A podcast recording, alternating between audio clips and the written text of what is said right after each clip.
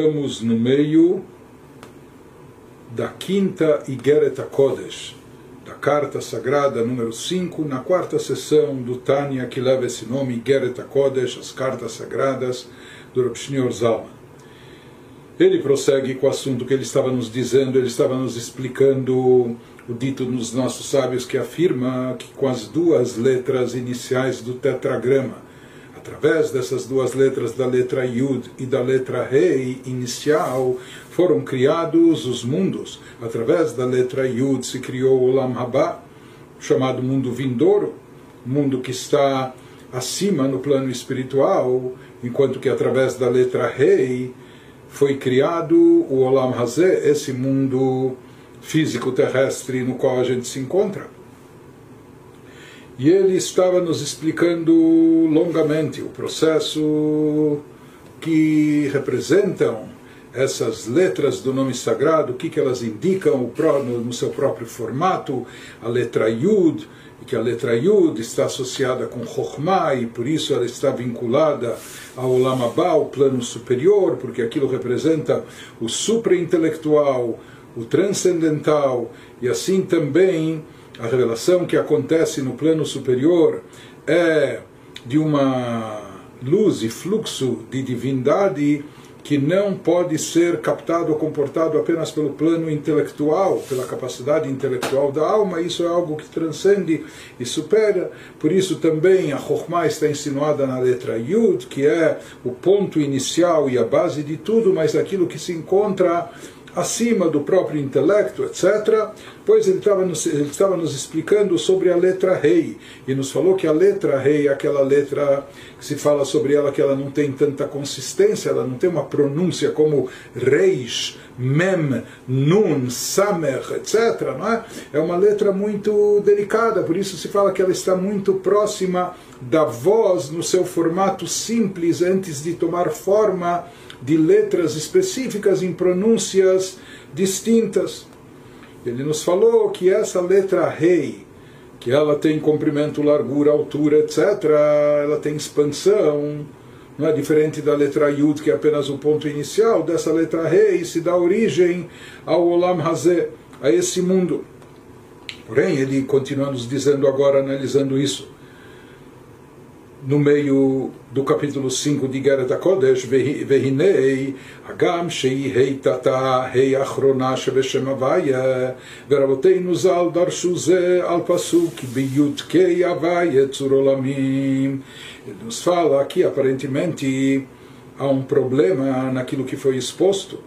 porque isso que nós falamos que a letra rei indica e representa, expressa o sopro simples que sai do interior da pessoa, que vem do seu coração, passa pelos pulmões, enfim, esse sopro que vai dar, que vai dar origem à voz e a voz depois vai se subdividir em letras com suas respectivas pronúncias. Mas essa letra rei que indica o sopro interior,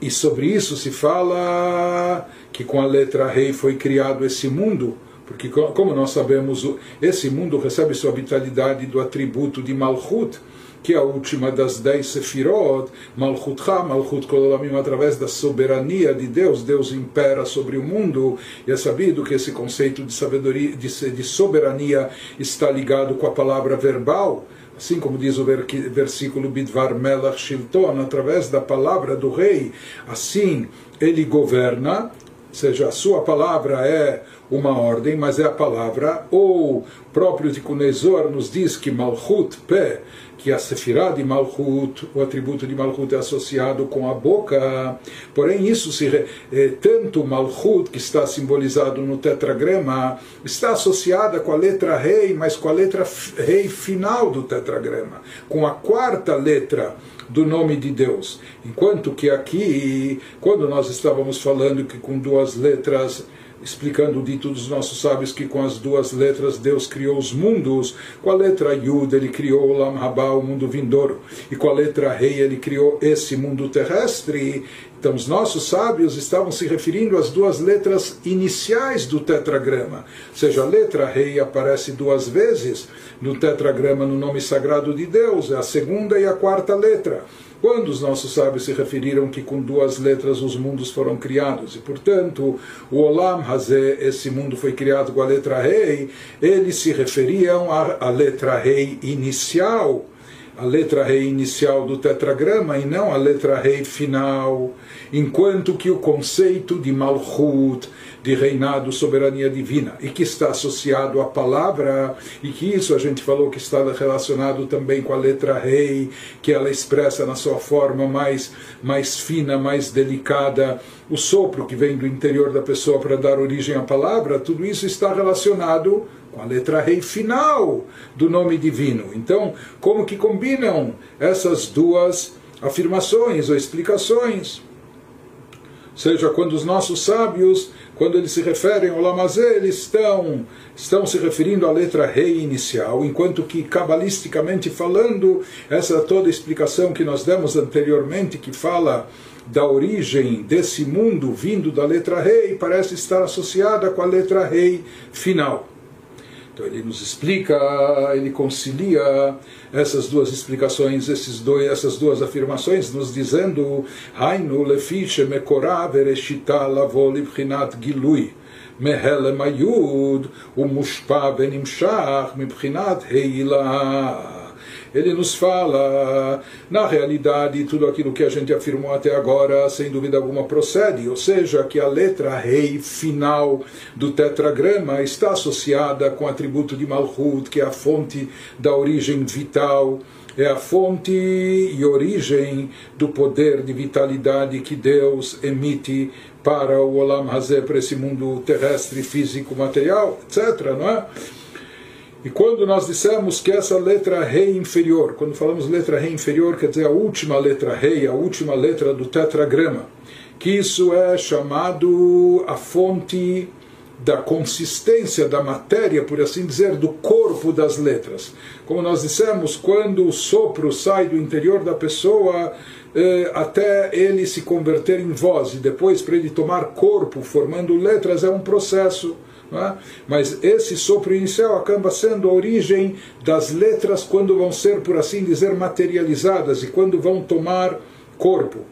Mas ele nos diz que, em, em primeira instância, no final das contas, de onde isso é derivado, isso é derivado também da letra Yud. Da letra Yud, e aqui não é só uma questão de ordenar as letras, mas é, é uma questão de entender o processo de desencadeamento da luz e energia divina, da sua fonte até o universo e todos os seus seres e criaturas. Então ele nos diz que mesmo essa parte mais baixa, insinuada, indicada na letra rei final, no final das contas ela está relacionada ou ela é derivada também da letra yud, que representa o suprarracional, aquilo que está, o transcendental, aquilo que é o ponto inicial, aquilo que é a sefirah de Chokhmah.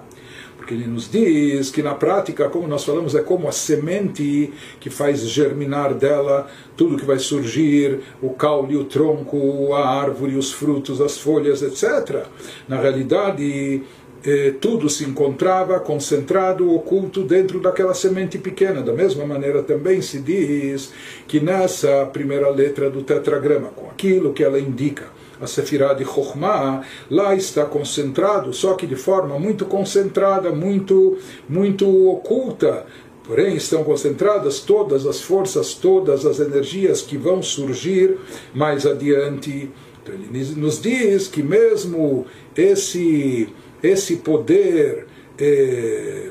posterior que se manifesta e que está expresso na letra, ou seja, para dar vida ao, aos mundos limitados, aos, ao campo terrestre, finito, material, etc., que isso é derivado da letra rei inferior, do nome de Deus, da letra rei final, mas na prática a fonte início de tudo, seja tudo é derivado do que? Da letra Yud, daquele poder maior que está indicado, concentrado e oculto na letra Yud. De lá, eh, esse, essa energia vai sair num primeiro momento para a letra Rei inicial. ou seja, aquele ponto inicial, ele vai se expandir essa é a diferença da letra Yud, que é um ponto com a letra Rei, que, como dissemos, tem comprimento, largura, altura, etc. Então, esse ponto inicial, ele vai começar se expandindo na letra Rei inicial do nome de Deus, que está associado com a Sefirah de Binah, e depois vai ser processado, passando pela letra Vav, que indica as seis forças eh, relacionadas com emoções, etc., seis Sefirot através das quais o mundo foi criado nos seis dias do Gênesis, até chegar na letra rei final, que está relacionada com a Sefirah, com o atributo de Malchut, relacionado com a boca, a fala, a expressão verbal, etc. Mas tudo isso se inicia, tudo isso se desencadeia, ou seja, na letra rei inicial, o ponto da Chokhmah ele se expande, ele se diversifica, é? ele se amplia e ele é processado depois através da letra Vav, que é como um, indica como uma linha, uma linha que desce de cima para baixo, então toda essa energia luz divina vai sendo processada até chegar mais baixo e até chegar na letra rei final, que daí sim ela vai tomar corpo eh, indo em direção de uma concretização daquela palavra de Deus que vai se concretizar aqui no, nos mundos em forma de energia vital para todas as criaturas. Nos diz, mas esse, esse processo se inicia através da influência da influência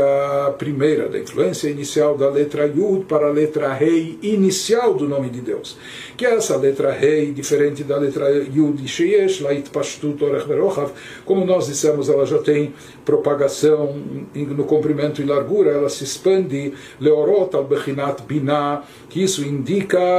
o conceito de Binah, de compreensão e entendimento, diferente da que seria ainda a origem intelectual encoberta da ideia, quando essa ideia é processada e já, já chega no campo na força de Binah, então ela já se expande ela já se alastra. Sheit Pashtuta Sechel Nelam, ou seja, que ela representa a expansão do intelecto oculto. Em Chokhmah, o intelecto ainda está oculto, Chokhmah ainda é o supra-racional, mas a partir da letra rei de Binah, eh, isso representa a expansão do intelecto oculto para o estado de revelação e apreensão, ou seja, quando a ideia já pode ser apreendida, já pode ser entendida e também chegar até data e conhecimento.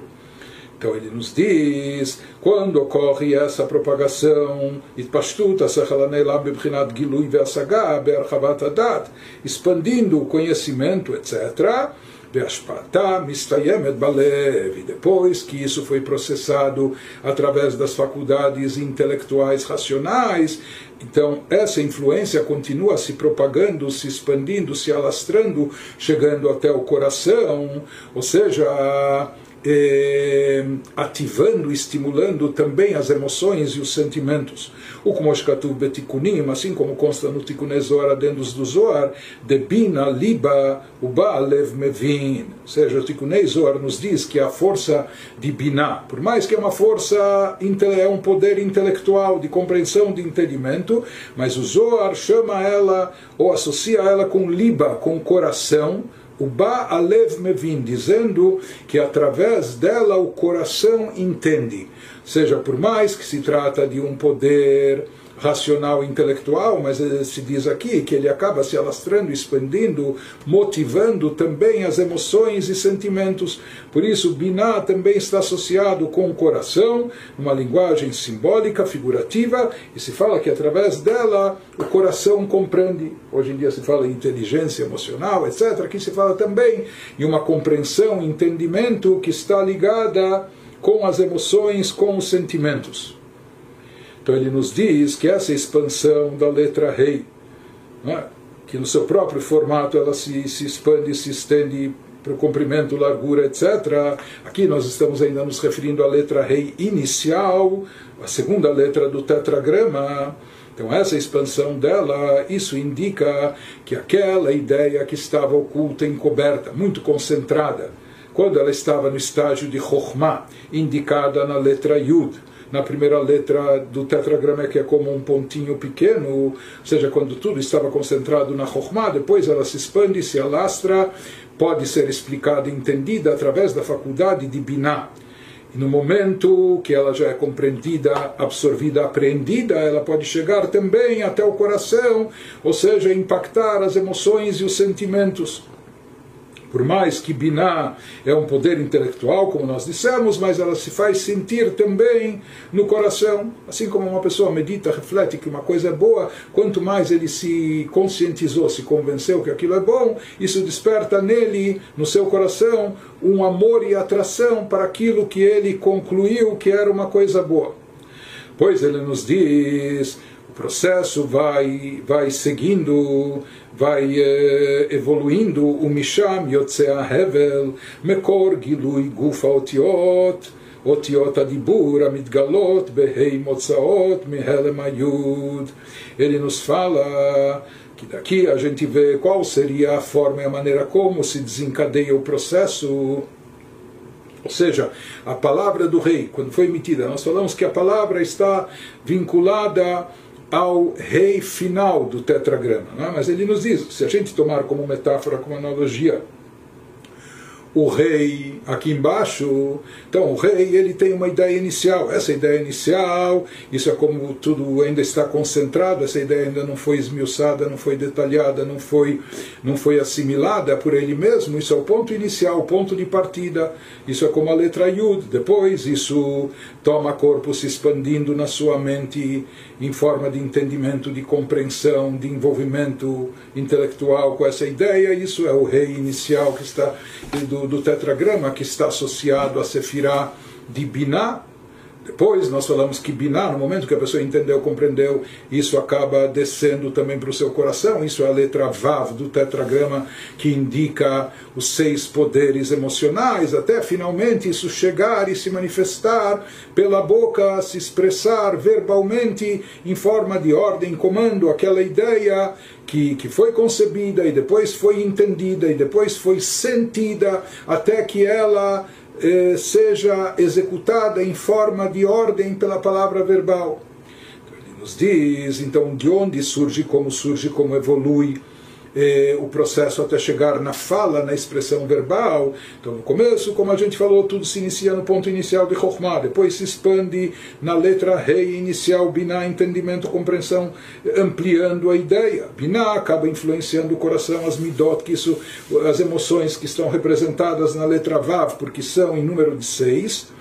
e do coração parte aquele sopro que vai dar origem à voz, através da qual vão surgir, vão surgir as articulações eh, e delas vão aparecer as letras formando as palavras, que isso está insinuado na letra rei final do tetragrama. Então, aqui nós entendemos a letra Yud, ela está que é a base de tudo, aquele ponto inicial, isso está é transcendental, isso está completamente acima do conceito das palavras, ou mesmo do sopro que sai do interior da pessoa, do seu coração, para eh, dele se emitir a voz e começar a formar as letras. Mas, na prática, ele nos diz de onde começam a surgir, de onde começa a surgir a ideia de palavras, a partir de Biná, da letra rei inicial, porque dessa letra que indica o processamento da ideia em termos intelectuais, aprofundamento nela, que isso vai gerar as emoções, os sentimentos, vai chegar ao coração, e depois, a partir disso do coração vai sair a voz e gerar as letras e palavras. Por isso ele nos fala o que afirmaram os nossos sábios, que com a letra rei foi criado o Olamazé, esse mundo. Isso se refere também, isso se refere, nessa afirmação dos nossos sábios, se refere à letra rei inicial do nome de Deus, do tetragrama. Por quê? Porque essa letra rei inicial, chamada na Kabbalah de rei superior, ela está associada com o poder de Binah, que é a fonte também das midot, das emoções. E as emoções são a fonte do sopro que vai sair e expressar-se depois em forma de, de, de letras e palavras. Então, já que essa letra rei superior, essa letra rei inicial do nome de Deus. Ela é a fonte e origem de tudo que vai surgir, tudo que vai tomar corpo, dando origem à criação desse mundo que foi criado a partir da palavra de Deus, com dez pronunciamentos. Deus criou o mundo e essa palavra de Deus está insinuada, essa sim, na letra rei final do nome divino. Mas a origem de tudo, onde tudo começa, é na letra rei inicial. E por isso afirmaram os nossos sábios que com essas duas letras, com Yud foi criado, se deu origem ao Olam Haba, o mundo vindouro, enquanto que com a letra rei inicial do tetragrama se deu origem, a partir de lá vai surgir a energia que vai possibilitar o surgimento do Olam Azé desse mundo nos diz Utmunat Heitata Biktivata Gamken Beitpashtut Orech Verochav. Assim como a letra rei inicial, a letra rei final tem o mesmo formato. Na letra rei inicial, que representa Binah, nós falamos que isso representa a expansão, a ampliação da ideia passando a ser compreendida, entendida, analisada, absorvida pelo intelecto da pessoa, diferente de quando ela estava num ponto inicial de Chokhmah, que ainda era uma coisa muito vaga. A letra rei final do tetragrama também tem comprimento, largura, altura, etc. Também tem expansão, etc. O que, que representa essa expansão e propagação da letra rei no final do tetragrama, quando está associada a fala e malchut e soberania. Ele nos diz o Tmunat Rei Tata,